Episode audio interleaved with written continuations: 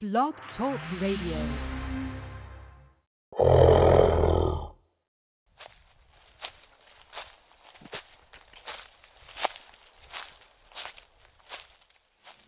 There's something outside. What is that?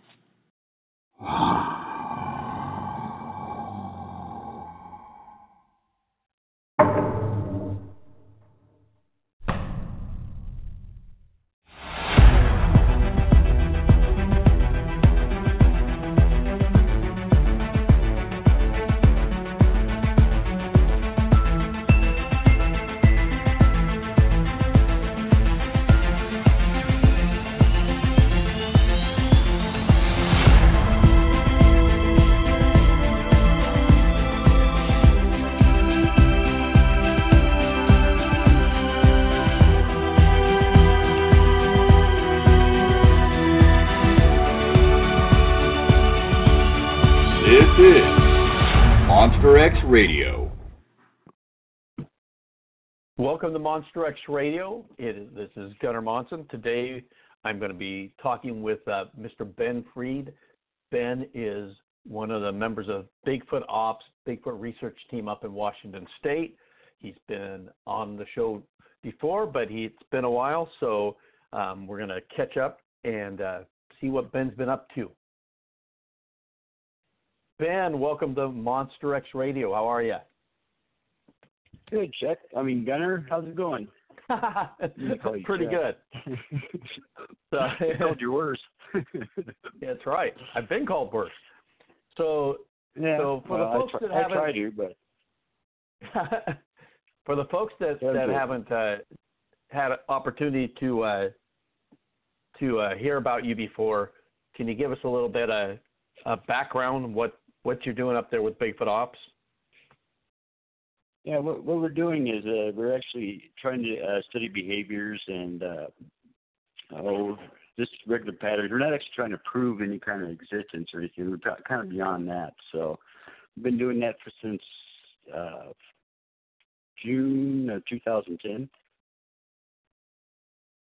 And you have a particular research area that you guys um, frequent up in like, in Washington State. Yeah, we yeah we go right outside of Ashford. Um, oh, it's Ashford, Washington, up by Mount Rainier Park entrance. Uh, we really hadn't had to go anywhere else. That's where we've had most of our um, encounters at and everything. It's almost every month, so we have something going on. So So, and you, like you said, you've been doing this for a while, and you you alluded to encounters. Um, what are some of the the things that that you've experienced in your your area? This, oh, we've had a we had a sighting like two years ago. Um, at the, one of our sites is Charlie. Um, we go Alpha, Bravo, Charlie, Delta. There's all your military terms there in alphabet, so it's a lot easier to keep track of. Doesn't seem the yellow gate or whatever. But I was up there Scott Taylor, and we uh, I had a sighting. It was about almost nine o'clock at night, a little bit after, almost dark. Um, it was it was kind of unique, and Scott Taylor's with BFRO, so he was up, happened to be up there with me. Um, we've had good. No, I know Scott. Yeah, been out with Scott Okay. before. So Well, not a lot of people do, so I just want to make sure everybody's Yeah. aware of that. So, um, but it was, it was that was actually uh, quite interesting. We've had a few other things go on. Uh, Well, actually, that's one of our top sites because I just had something go on here uh, a couple weeks ago, I guess. We tried to do some follow up on there. Um, let me think here. We've had rocks thrown at us. We've had we've heard knocks. We've had uh, had a couple people up there at uh, had sightings also, but they were at night. I shouldn't say it. Uh, it's actually one person. Um, he he was actually my boss. I had took up there, and he was sleeping in the car out back behind my RV. And he said something woke him up in the middle of the night, and he happened to look through his windshield, and he sees this. He called it a creature uh, staring at him. I had actually just found that out actually a couple of weeks ago because he was so terrified when I found him in the morning. It was about six six o'clock, I guess, maybe earlier. I got up and he was just shivering and white faced and out of his car and he just said, you know, I was going to get him into researching and everything, but he said the research is not for him. He was just totally terrified and everything. He said, I'm going home. So that's what he did. And I didn't contact him until, I guess it was like four or five years ago.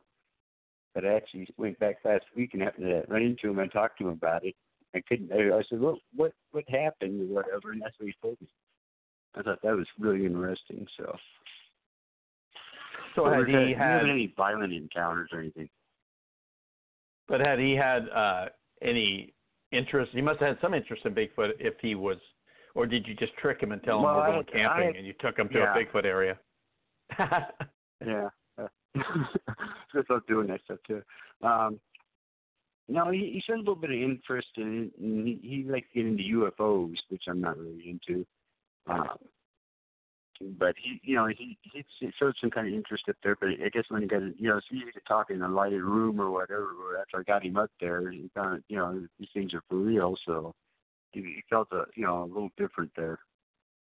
But he actually talked to me. He he talked about wanting to go out again, but again, that's in a, a lighted room or whatever, you know. But it took me, it took him several years to get over it. So Well, that's people that have encounters, you know, especially visual encounters.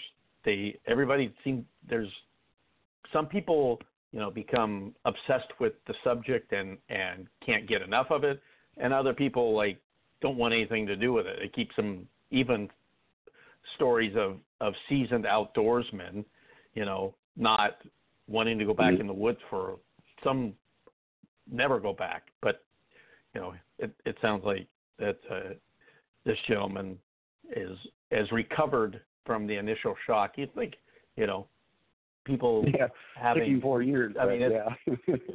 yeah, I mean that's but that's it's it's a big paradigm shift when you get that confirmation experience, you know, where you see this creature that basically stepped out of legend and maybe you saw it on, you know, stories about it on TV and stuff, but it's complete Mhm. I can imagine it's completely different waking up and um looking out your windshield and seeing something looking at you reminds me of that that 911 call. What's it doing? It's looking at me.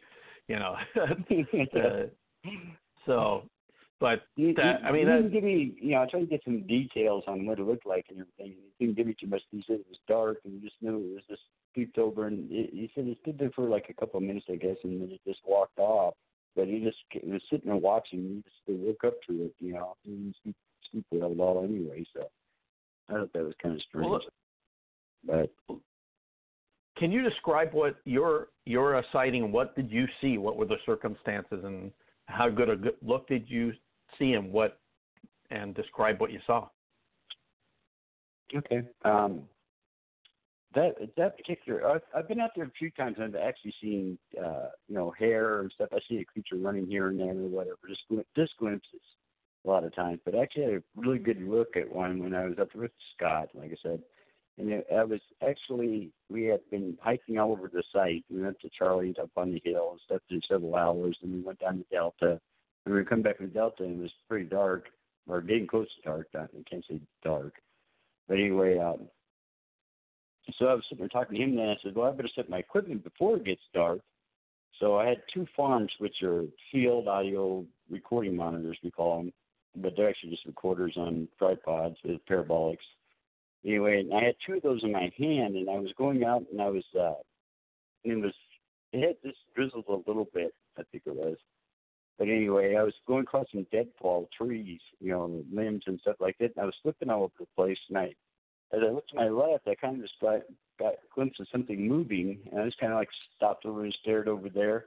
And here was this uh, uh, big, actually, I'm trying to say big, it was huge thing. It was actually bigger than the tree. It was trying to hide behind a small tree. But I I guess the tree's probably about, mm, uh, probably about 10, 12 inches wide. And there was this big old thing trying to hide behind it. So anyway, uh, he, see his foot move back, and then he stepped on a a stick or something and made a big snap. Uh, it kind of he kind of looked back over at me, being that he's peeking behind a tree, and then he looked down at his, you know, back where he he, he uh, stepped, and then he had the weirdest look on his face. I mean, it, it had uh, I don't know, like oh well, I got caught, or yeah, it isn't. I'm trying to be nice about the words I usually use, but like uh, just looked and said, "Oh crap," and then he kind of looked back up at me, and like I said, he had a weird look on his face, and then he pushed off the tree and went down on all four, but he flew about like when he pushed off the tree, a good 15 feet. I had to, I've never seen anything like that. And just lightning fast. He covered a, oh, I think it's there's the tree line like a hundred feet. There's some trees there. Where he was standing was just a couple of few trees and then some brush, whatever. And then he covered that in a, in a matter of a couple seconds. It seemed like two or three seconds. He was just gone. And he went back in the brush back there. He's snapping branches and stuff. So I turned around and yelling out for Scott to come out of his tent. He, he stays in the tent and everything. He come out there and he had a therm, thermal thing. My thermal was in uh, the RV. Hadn't got it yet. But I was telling him what had just happened. He was up on top of a stump, and we could actually hear it still back there. It didn't go very far. Know, but I couldn't get him. He wasn't brave enough to go in there with me. So I didn't want to go in there by myself, chasing natural. Because we've had some bad instances where we try to do things like that, and it kind of backfires on us. Get uh, boulders or, or wood thrown at you or rock thrown at you. So you definitely don't want to go in there just chasing them and everything. So uh, they stuck around there for like three hours, or whatever, in the brush back there uh, at the tree line, and actually got some recording and some uh, vocals coming out of there that particular night too. So, but, but people always ask me what it looked like. Well, it's just it's weird. To, I always wanted to say, and I'm not trying to be racist or anything, but it, like a, a Eskimo face, but it had a real distinguished uh, brow ridge you know, really protruded like a like a caveman. That's what I always wanted to say. But uh, eyes were kind of like. I couldn't really see the eyes because it was getting dark, and it just had real black in in the eyes. It, it was really hard to see, and, and it was off a cinnamon color. But anyway, he had stuck his head up, but he's looking around the tree and everything. After most of his head was up next to his knot up there, so I went back and measured that. It was eight foot two inches. So that's how that's how big he was. The feet and everything, there was a lot of under uh, underbrush. Yes. So so I measured that to make sure I got that and everything. But other than that, it was just really really quick. It, it was less than I can probably thirty seconds maybe altogether before it. you know, I was just enough to look down, see foot move, whatever, look at me, and then took off. But, but you actually saw it. Saw it. Yeah, and you actually saw it in its locomotion. I mean that that it dropped down. I mean it, it saw you tried to hide behind a, a tree that was too small to hide behind, and mm-hmm. realizing that it had been it had been seen, it it boogied out of there. But you actually got to observe it drop down and go to all fours and then and leave the yeah it wasn't like area. a drop it was like a leap I've never seen anything way it pushed up a tree like that. It pushed off the tree and it just went flying. You know, that's just my. It's got such agility. You can just, you know, stretch out for everything. And they seem oh, to do that a lot. They seem to run, run. They always, they're always running away. We hear them running away if they're close to us in the dark or whatever. And if we if we think that they we see them or whatever, they they're always taking off. So you know, and I had I, about, I had that happen just a couple weeks ago too. Well, let's talk about that. Right. What what happened in that instance? I mean, you you have an area that, and people, you know, you get skeptical when when Bigfoot researchers talk about having multiple contacts with, but our my experience in, up in our research area in the Tillamook Forest, I mean, we had a lot of weird things, and it was in one particular area you know we mm-hmm. they seem to be curious and and come in and look at us i is what i suspect is there's here's these weird mm-hmm. you know that we're like like bigfoot tv so yep so you guys have been doing this for a while you you know of the times that you go up into your research area what would you say percentage wise the frequency of of some kind of unexplained um, what you might relate to possibly Bigfoot activity do you have?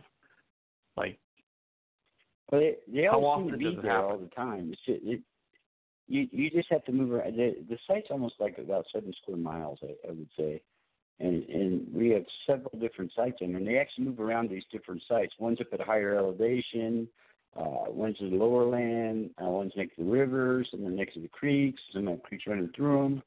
Um, it just depends, and they don't sit there. Um, we, we get we pretty much pinpoint exactly like in July for Charlie is a really good month, but for some reason we've seen like we've had something going on there every month in July, every year. Um, but he, they hang around there. Um, you'll have a lot of activity, and then you go up there the next weekend or a couple of days and you get nothing. So you have to go, uh, like it's a Yankee site. We go there. That's where a couple weeks ago I just had something going on. Um, and we believe they get pushed out of there is because they're doing some logging up at Zebra. Um, and they moved. It actually we this Yankee site we call it now. Um, they moved in that area because there's the logging going on. So there seems to be nothing going on in Zebra right now. So we think the logging has actually pushed them out of there. So they kind of like Which makes in sense. this area, and, that- and then yeah, they do a lot of stuff that's repetitive and and unique, you know. But the, overall, we have to go. We have to do a lot of go looking for them. Sometimes um, they come they come to you know Charlie site's good for curiosity or whatever, but most of the time we're doing dealing with juveniles, and these juveniles are getting bigger now. So um, the the adults don't seem to want to do anything to do with humans. They go out of their way to you know to get around us. It, it, it seems like when juveniles are involved or anything with the adults there, um, they seem to just be like training them on us, you know, or whatever. See how our reactions are when they come in. But they're very very watchful. We know there's an adult always there, so we're always kind of careful. Um, but it's it's a unique experience. Like I said, it's it's, it's comical sometimes, and sometimes you go out there and it's just like nothing going on. I mean, most of the time, like we know, we usually don't. Uh, we still do it every once in a while. They go check the full moon status because we've never heard or recorded anything in the full moon on the day of the full moon, I should say, or the new moon, whatever they call it. Um, we haven't got any kind of activity going on that day. Don't understand it, can never figure it out, but that day is like nothing. Uh, Hmm. I say the day, it's more than the night. We've had activity during the day, but we haven't had any activity at night. So uh, it seems like it, when that moon pops up there in its brightest or whatever, they, they there's nothing going on. No no calls, no nothing. In nine years, I've never heard nothing out there. So, but on, the full moon night. the moon, Yeah. And sometimes it goes on, you know, a day or two before that, and a day or two after, we'll get nothing. So, but we go out and check just to make sure the research is, you know, um, accordingly. Because when people, tell, you know, I have to, and it doesn't mean it doesn't happen. Because this group of big, you know, I was saying there's one particular group here. We think there's another group uh, up at Zebra because we've recorded two things going on at the same time, two different sets of groups, you know, going on. And this particular group Mhm. up at Charlie and everything is about t- ten of them in that group now. So things things change, like I said, and sometimes we get like individual uh, activity where we just know there's maybe one or two. We should never say one because it seems to be more than one all the time. Um, but it's the numbers are down. We haven't heard the main group, which is uh, ten or eleven in that group, if I remember correctly. I think I counted eleven one night, and just their vocals back and forth. But uh, we haven't heard the group in years. But we've had a lot of you know individual or twos and threes going on all the time, but never hear the whole group out there in a long time. So So how did you determine the number of the of of individuals that that you were um, hearing well, and actually, or when, finding when I evidence there one night, they were all yeah, they were all vocalizing out there. And so, and actually, this is what started how I found the site in the first place because I was actually out there in the day and I had to pull up my truck and I was out there researching this particular area. and I had, me, getting close a long time because they were doing push few snaps or whatever. Anyway, I had stopped and pulled, up, uh, pulled over my truck up in this spot. I got out of the truck and the first thing I heard, and this was at about 7 o'clock in the morning, heard three knocks. And I thought, hmm, okay. So I thought since I was just opening up the door, I assumed it would may have been gunfire or whatever. Somebody shoot out there, and I think that was shooting, shooting me. Um, anyway, so and about 30 seconds later, then some elk come flying out. There's three elk. There's a bull and a couple of cows come flying out of the brush, and they're about 20, 25 feet in front of me, and they were running across from uh, left to right, and they got down their waist. Um, probably they probably went about another 25 feet or whatever, and I heard a bang, bang, bang again, which was definitely a wood knock, and they changed directions. They went to my right, across this road I was at, and then it must have been five seconds later, I hear bang, bang, bang, and they changed direction again. Now I don't know if they were actually hurting them or whatever. I like to think that, but you know, the the, elk the elk were responding to the knocks, and they were just moving. Mm-hmm. You know, so they ended up going towards towards the west, and they ran off. So I actually come back to that site at night. I went around there, looked around for a while, didn't didn't find any tracks or anything like that. But I went back to that about eleven o'clock at night, and I was out there, and I hadn't been there more than five minutes with my wife. We were sitting out there, and I actually heard a a, a vocal from a a juvenile. And I was kind of like, you know, corresponding. I was doing some loops back and forth. This lasted for like five minutes, and all of a sudden, I guess Mama was up on top of the hill, because these were definitely juvenile. And they was actually joined in by another juvenile. They were singing back and forth. They were back. It sounds like singing anyway, to, to me. And I guess Mama realized that I wasn't a Bigfoot, that I was a human or whatever. She come off this hill. Well, this same hill I she come off of is one really steep hill straight next to Charlie's site. And she come running down there doing this bloody woman scream. She just screaming and screaming and screaming. And uh, little one's kind of, you know, broke it off, stopped. And I was standing there, and about must have been like five minutes later, seemed like there, I was the whole my truck is surrounded, and it stopped. I didn't have a light or anything like that out there. I kind of like, ooh, I hear grunting, you know, I hear stuff go flying over my head. I hear brush being tore up, you know, and just kind of flung inside of my truck and everything. But I can't see things. It's like, you know, pitch black up there, can't see your hand in front of your face or anything. So I, right. I thought I bit off more, maybe more than I could chew here because, you know, they're grunting, growling, and I hear more and more coming in. I hear them, you know, circling out there in the brush, you know, pacing back and forth and just trying to, you know, get me going. So, anyways, uh, I kind of just kept it quiet for a while, then calmed down. And I thought, you know, I was going to get myself into done for, but they're kind of at the spot where there's nothing I could do now. You know, I couldn't even get my truck in time because they weren't that far away. So, anyway, so they calmed down a little bit, and this is a couple more loops and everything, and the little ones start, you know, vocalizing again, and then I hear them. I hear uh, the female chattering, and she was screaming for a while, and I'll, but you know, I actually had to tell my wife calm her down. She actually thought it was a woman being killed out there, and actually had to take Oh, wow. her after yeah. were there for like, yeah, she th- actually thought it was a woman. It did sound like a woman screaming in uh in the last parts of the the vocal. You can actually hear, you know. uh it sounds like a woman. It's just a, a human woman's voice, or not voice, but a, you know, I should say voice or whatever, scream. Uh, Mhm. But I actually had to take her at the know at the end. I'm not sure that there's nobody else out there. You know, she actually thought a woman being tortured. That's why would there be a woman out here? You know, we're, we're vocalizing with uh, Bigfoot or whatever, it is, you know, Bigfoots. So, but anyway, I had sit there and um, this had gone for uh, it was probably like two or three hours, maybe longer, four. I would probably say, and I could actually sit there and start hearing, you know, and call back and forth, and I started counting even though they were moving around a lot at that one particular one, that's why I say ten or eleven, because I didn't know for sure was a male, if he was grunting, if it was even moving around or whatever. So I definitely did count ten of them that night. So and, and for a real close encounter, that's probably the ones you know, I always say like the testing or whatever, but we've had we've had a few encounters like me and Chuck out there, something similar, you know, where they do stuff like that. So we get kind of used to it now.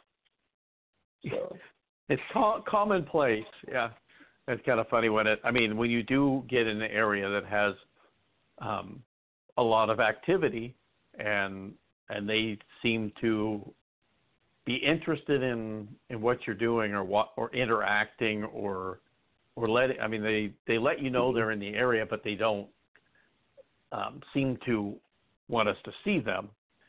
Um, Mhm. but they don't. Yeah, that I Aren't- don't understand. Yeah, that Yeah.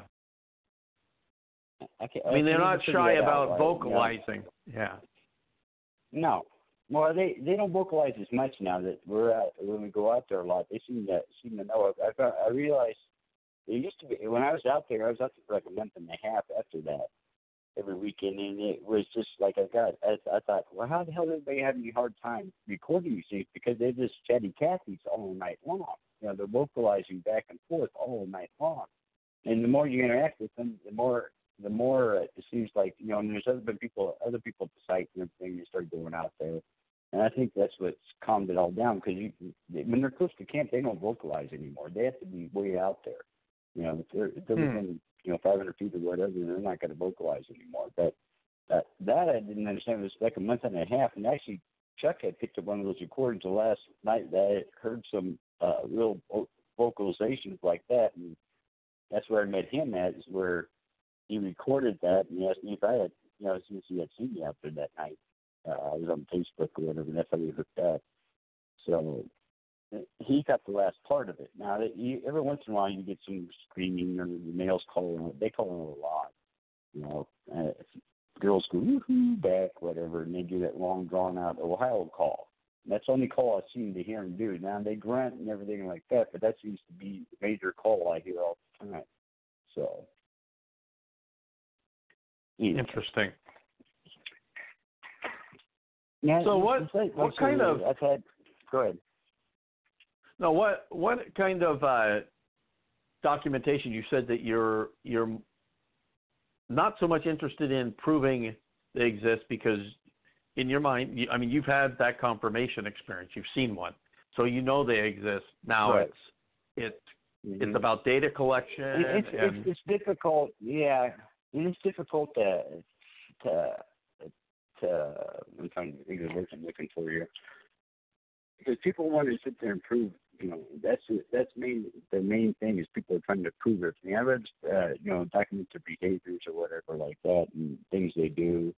Um, it can be harmful to humans. Like I said, we we haven't really had it. I, I mean, I've had my windshield busted with rock. Uh, in my RV in my living room.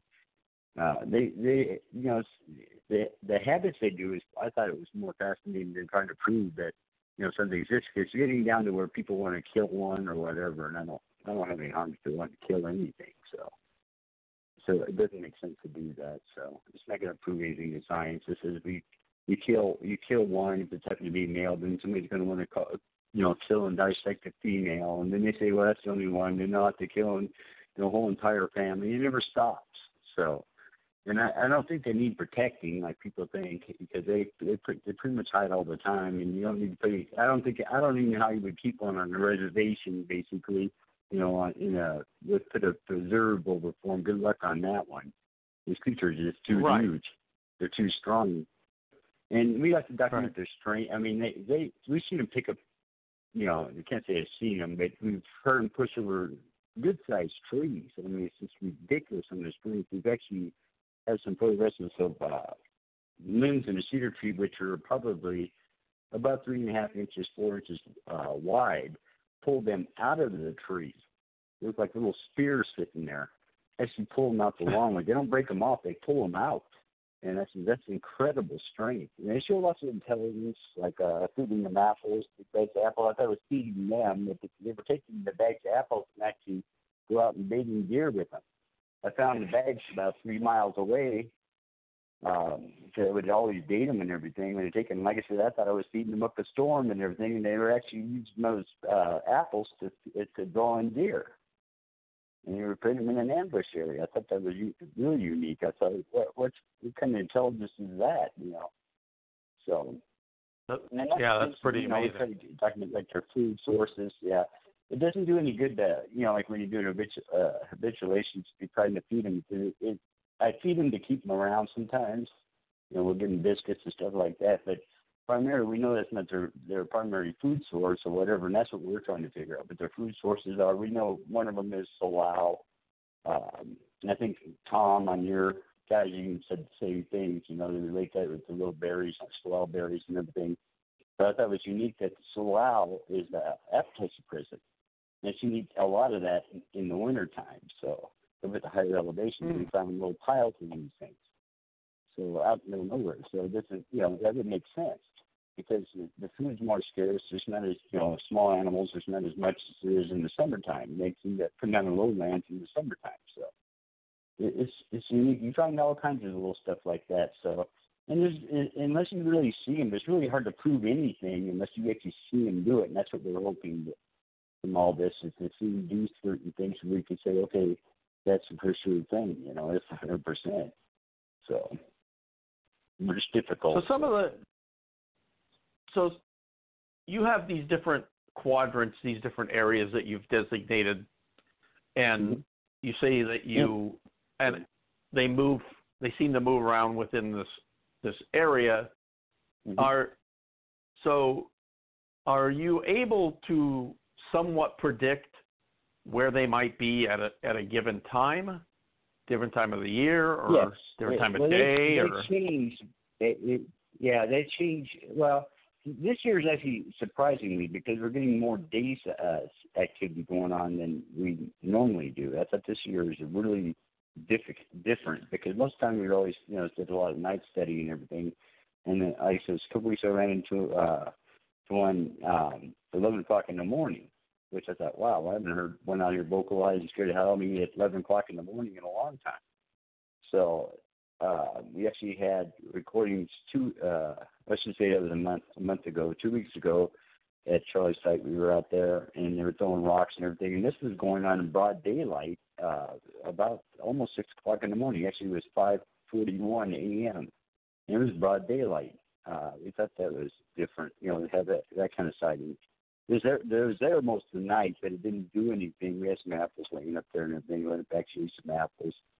Um, and I shouldn't say it either because I haven't completely proved that yet. That's what was going on. I actually had a camera that failed on me, but we actually recorded all this. We could hear knocks and hear a couple trees pushed over. Had uh, hear some big thumping. I actually checked the spot around the apples completely out. I couldn't find. Uh, first thing I, when I see apples missing, I, I start thinking it's deer, elk, or bear.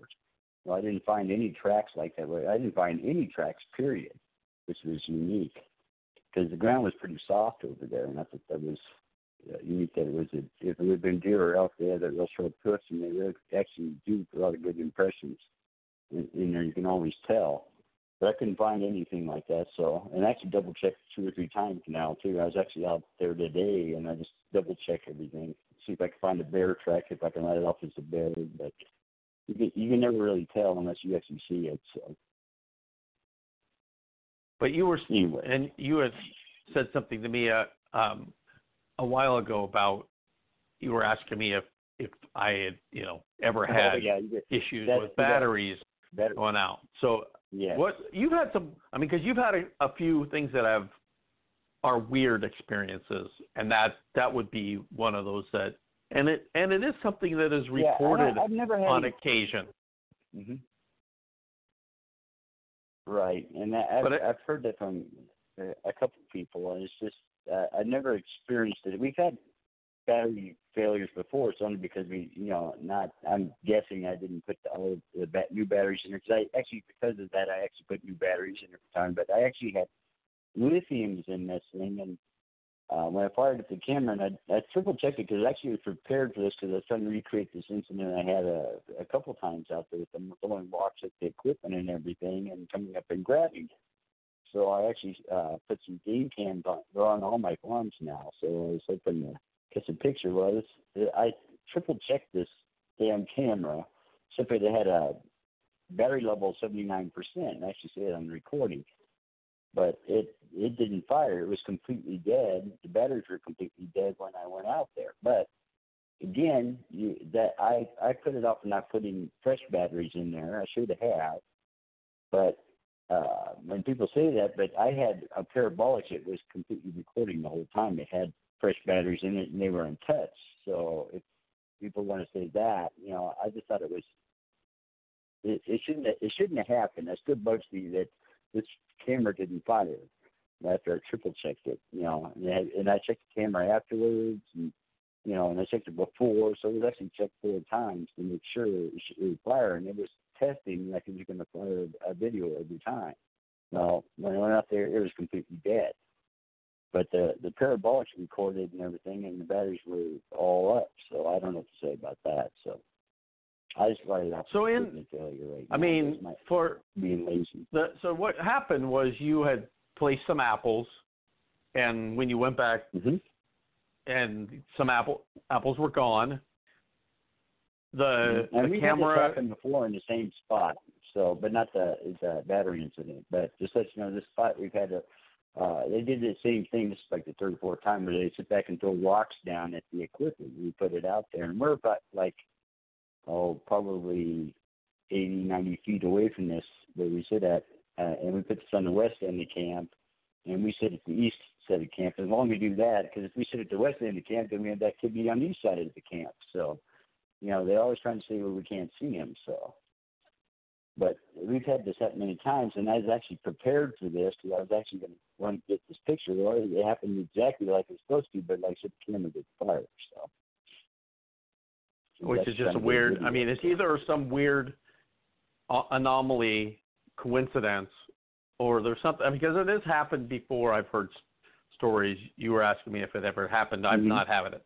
I've had that happen. We didn't yeah. util have never gotten to utilize a lot of video, and our the trail cams that we have put out um, have never caught anything suspicious. But um, mm-hmm. I also think people, you know, get in this thing. Well, that they they can sense trail, and I, I don't think it has to be anything that's um,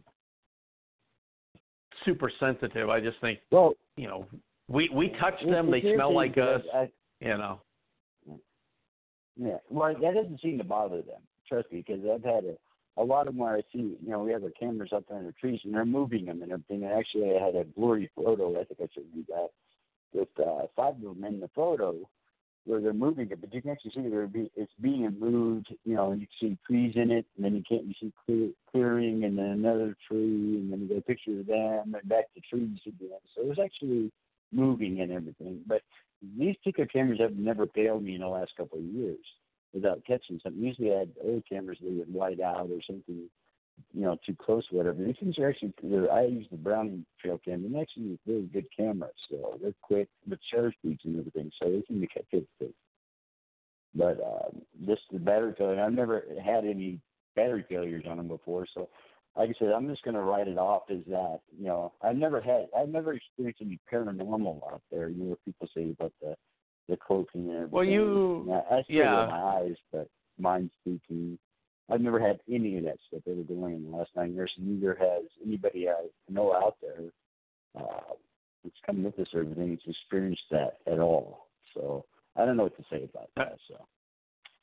Yeah. So wait, I want to back up the bus just for a minute because you said you uh, did you say when you in this um, occasion where something was moving the camera that you actually got some individuals on the camera? I mean, obviously not. Yeah, that's, uh, that's only you get squatch pictures. You have to have squatch take it. That's what I always say. They actually, it was moving the camera and actually uh, moved it to an area and they caught them on the camera. And there's actually you can see uh, uh, uh, it's got color in it. It's got a, a cinnamon colored one. Um, they're hunched over a little bit. Uh, the female, she's standing above the thing. She's a, she's seven foot nine inches, and only because there's a, a log spoken off her old tree there, and her head comes at the top of that. So she's actually standing in a hole. You can't see that, and there's a log behind it. Uh, there's a male in there, a big male. He's hunched over. You can. Uh, they're on all fours. He's on all fours. The other one's like he's getting down on all fours, and the female's standing, and she actually has a little one on her back, and you actually see the legs, you know, dangling there. Now it's still blurry. That's why I, I, I call it inconclusive. I don't show it a lot of times because it, it's because it's blurry. It's not crystal clear. Um, you know, I can't say too much, but I've had everybody look at that and say the same thing. I send it to everybody and they say, yeah, there's five, there's five in this picture.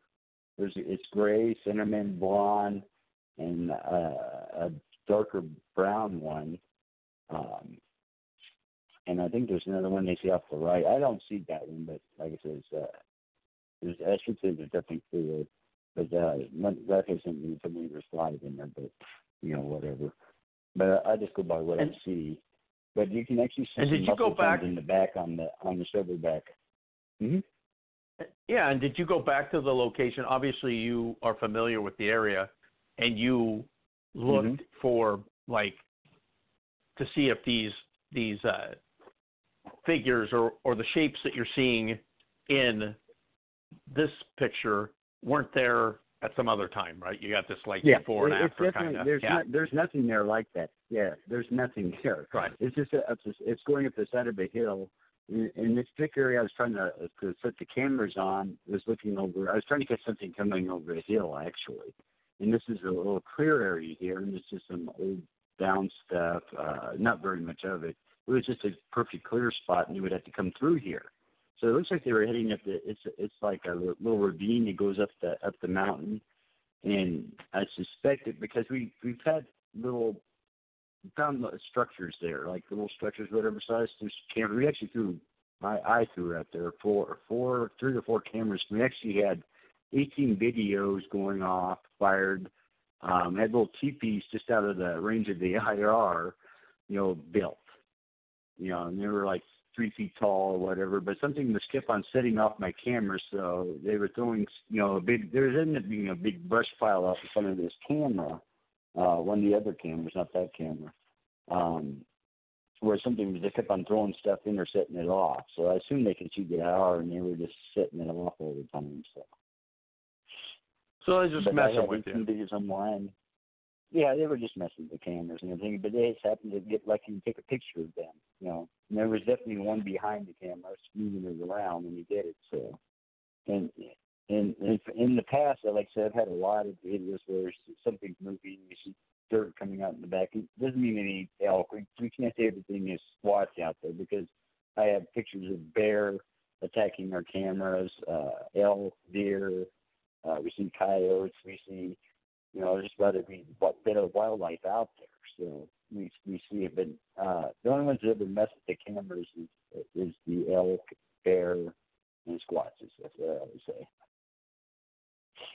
And nothing seems to, you know, we have human scent all over them, and it doesn't stop them. It doesn't stop any of the wildlife. So I don't know what, what you know, when people say, oh, you got to put, you know, wash them up or whatever. I don't do any of that stuff. So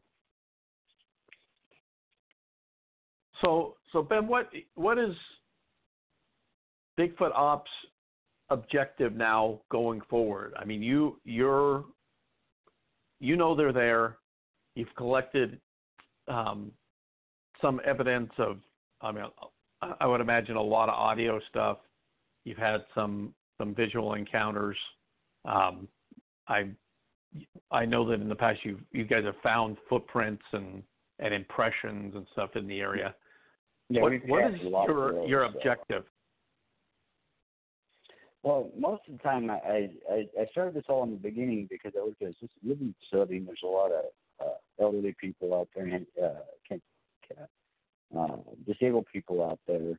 They can't get out and do this, so I basically get out and on their eyes and whatever, and I share pictures and uh, videos of our experiences and everything, do little presentations up where they can, you know, live, live these moments basically. Because a lot of people don't get to get out and go to the summit or whatever like that.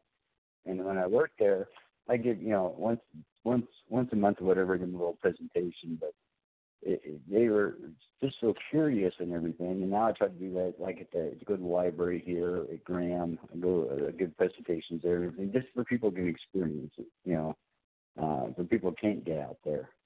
Because they, they they look at the internet and it isn't enough for them. So I tried to. I'm actually trying to get now where I'm going to start doing YouTube videos because we were talking about that where we can get a little bit more in depth on what we show, what goes on when when we're researching and everything, and go let them be part of it by going over the evidence with this or whatever what they think.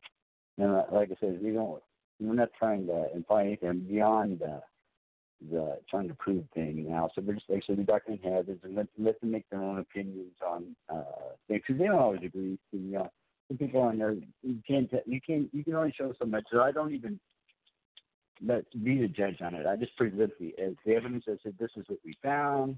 You know, what do you think? And I'm going to compel all the vocal, uh, the recordings and all the documentation. We tried document, uh, at least I tried to interview these people, where they can actually, you know, make their own determination or their own opinion what they think is out there or what isn't out there or whatever.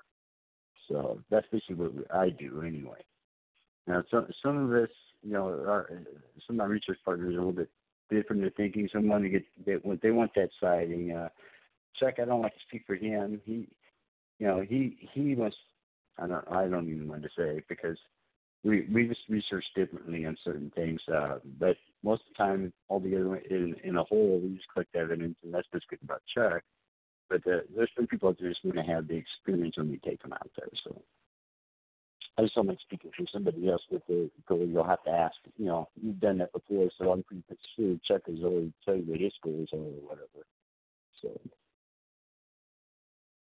Very cool. Well, I, I think I, that's cool that you are sharing that, you know, with folks that that can't get out into the field and uh, and, and still asking for their at the same time. We're still doing documentation. To, to give it to who I never know, you know, but we still save all the information. So one of these days, when you know, if if and when it does happen, you know, and somebody has, uh, you know, they've proved it. You know, I don't never think they're going to do that, but the Bigfoot community is. But it, it's useful information. So, you know, if they say, for instance, if the state ever recognizes the state, which they won't, the species. Um, if if they were to do something like that, then they have some kind of you know documentation on what goes on, and and isn't just mine. It's it's people like uh, I I I work close with Gerald uh, Adams. He sends me stuff weekly, very good stuff. I mean, talking about a spot on research, he's another one down there in your neck of the woods, Southern Oregon. He's got vocalizations, pictures. Overall, great guy. Uh, likes to share his stuff too. Um, it's it's very interesting stuff. I mean, he gets a lot of vocalizations. I say, wow, that's really good. You know, he's got one vocalizing on his property there. I says, wow, you know, a lot of a lot of activity just like our site, and we just compare notes on everything. And I think I've actually done that with you and uh, Larry, Larry Turner. Once so we we you know we talk back and forth. You know, and I'm Mhm. more than happy to share anything we got. You know, and you're been willing to give me some of your stuff too. You know, listen listen to this or give me your input on something. And that's the whole idea is just to work work together. You know. I Besides, say collaboration, not anyway, so competition. I don't tell you. yeah, but I mean, Yeah. it is that they're it's it it's interesting is how when we've we've talked with other groups that how much similarity there is like oh I've got vocals that sound just like that you know and it's Mhm. and it doesn't match anything that that uh, is in the the Macaulay Library of Sound. It's like that's this is something completely unique that that and it is this artifact. These are these sounds do occur in different locations a lot sometimes even with in your your area definitely with uh, Mhm. associated bigfoot activity sightings and other corroborating evidence it's just not a single sound there's lots of sounds over t- lots of time with other things going Cool. on you had a you had a really Mhm. weird um experience one time that you had shared with me and you know people talk about being zapped about be you know where they oh God. they You gotta tell are research disorientated about- or- Uh, I should, But I mean, that's- should- and I just get that thing that having paranormal going. I don't know if infrasound is actually paranormal. Uh, I got, uh, but because you don't want to know about that whole incident. Yeah, that was really prominent in my mind um, for defense purposes. I always say for them. Uh, I was out there. Uh, this was also at Charlie uh, sitting out there, and I don't remember exactly the date this happened. And I'll never probably remember the date because I was so sick. Um, I was actually was up there researching. I was waiting for it to get dark, and uh, I was going to set my equipment like I normally do just before it gets dark. And I was just taking a nap in my RV because my research did did my RV by the way. Um, I was sitting out taking a nap, and my wife yells into me from the and this is and this RV at this time was in the back. The back door was in the back of the vehicle. And she was out there. I guess she was smoking or messing around or something. And she comes running in there and she said, "Hey, Ben, there's something out there, something big or whatever." So I said, "Oh, okay." I thought, well, maybe it's a bear, but my life is so light, you know, I'm half asleep or whatever. So I get up and she said, "Oh, I think it's huge." So um, she didn't see it; she could actually hear it, and I guess it was moving behind a stump, which we've had some kind of activity go on before around this area. So me, I grabbed my camera and everything, and I jump off the back, and I think I don't even think I even hit the ground before I was projectile vomiting. I mean, I wasn't sick. I've never been this sick in my life, and I, I didn't feel like I got hit by anything. I just instantly, well, by the time I hit the ground, maybe take a step, I was just upset stomach, and that was just com- continually uh, projectile vomiting. I could not go any farther. I was kind of doubled over, and I just kept on and kept on, you know. And uh, I turned around, just looked at her, and I'm still, you know, continuing to vomit. And I'm, and I just kind of like looked over to uh, stump over and said, I'm not even going to go over there. So I actually crawled myself just about to get back into the RV, laid in the bed. I couldn't drive. I couldn't do go anywhere but I was doing this for like every 10, 20 minutes. I was uh, continuing throughout the night for 12 hours. I was vomiting, and I, I wasn't sick. I hadn't even eaten anything I hadn't even eaten dinner yet, and uh, so it wasn't for me. I always tell my wife is her.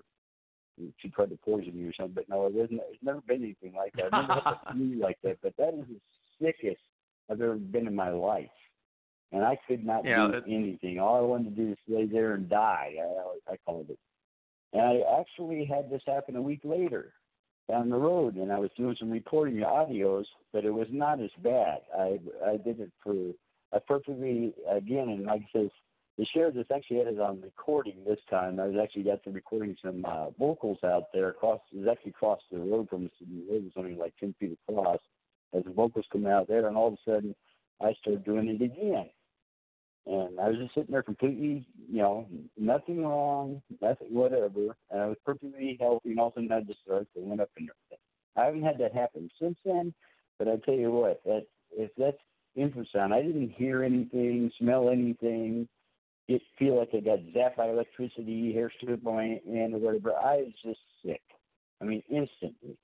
And you cannot do anything. But this, like I said, this only lasted like about four hours that night.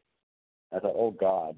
But I said, I was going to actually get, if I said, if they kept on doing this to me or whatever, if, what's going on out there, I said, I might have to give up researching now because there's no way you're ever going to do this. So, and I've been in close proximity to them since then um, in a couple of areas. And I've never had it happen again. But oh my God, that's terrible. You hit by something like yeah, that. Yeah, it was it, just it, a weird. Percent. That's weird. Yeah, well, and we don't know what it is. I think I people refer to it as being zapped, you know, which which doesn't yeah. mean anything. It's just a word that somebody plucked out of the air, but had somebody had a weird experience, yeah. and you know, and named denoted it, it as like being said, zapped. That, yeah. Right. Yeah, I mean that's. And that's but like it was an associate. You know, like it, it was supposed to be. It's, uh, and I assume that's what it was. Moving in, there was a big, big clear. It was making stuff known. Like I said, I didn't see the animals over there, but actually, I just didn't even want to deal with what was over there. I just, I just would took my ass into that thing and laid down. I said, there's nothing more I could do for the rest of that night. And I'd like I said, I've never been sick like that in my life. So, not even drinking yeah, heavily or whatever couldn't get sick. it it won. I mean, whatever it it didn't yeah. want you coming out there if oh, yeah. that if it was the cause. So that I just thought that was a weird experience. So yeah, well, I've is there anything else you? I've been doing it for a few years, so I never had it happen. Yeah. We're just about up against the clock here. So, is there anything else you'd like to share with yeah. the Monster X audience before we we uh, call it a night? No, just say just just like everybody's safe out there and everything when they do this. It's it's a interesting thing is researching or whatever. So it's like people that enjoy it. I said, if anything, if people are not worried about what the Bigfoot community is doing or whatever, um, it's actually a great experience. I said, I, I love taking friends out there and everything. We go out there and we get to share the experiences and stuff. And sometimes very seldom. Uh, you know, we we pick the right time or whatever. We have some kind of, you know, some kind of activity going on, but there's, there's only been a couple times we don't don't have. And I actually took law enforcement out there. We've had them uh, see them through thermals and everything. For people that I love that when they when they doubt whatever they're they're skeptical or whatever, and they get to see for themselves. But that doesn't happen a lot. So, but it's interesting. So. Well, Ben, I want to thank you for joining me tonight and uh, talking Bigfoot. It's always fun to to catch up with you, and mm-hmm. I know you have been after me as well as Shane to come out and and go squatching with him. We're going to make that happen here for too much longer. You can get, grab to... that Scrappy Larry out there too. Get that Larry Turner. Yeah, well, Larry's he's, his buddy. Yeah, I know he's I know he's not doing well, so I love that guy too. Yeah. But, uh, yeah, he's had some surgery and he's recovering. But mm-hmm. all right. Hey, well, Ben, thanks a, you, again for, for thanks again for for uh, taking the time to sit down and talk with me. Um, well, join us like next week for. Always fun. Oh yeah. Join us next week for a new episode of Monster X Radio. Until then, everybody keep it squatchy, be safe out there, as Ben says. Thanks a lot. Yep.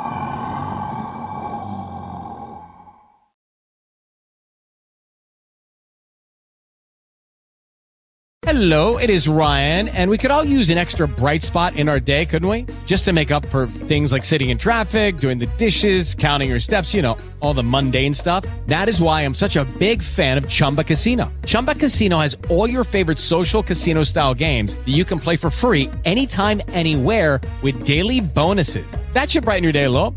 Actually, a lot. So sign up now at chumbacasino.com. That's ChumbaCasino.com. No purchase necessary. VGW. Void were prohibited by law. See terms and conditions. 18 plus.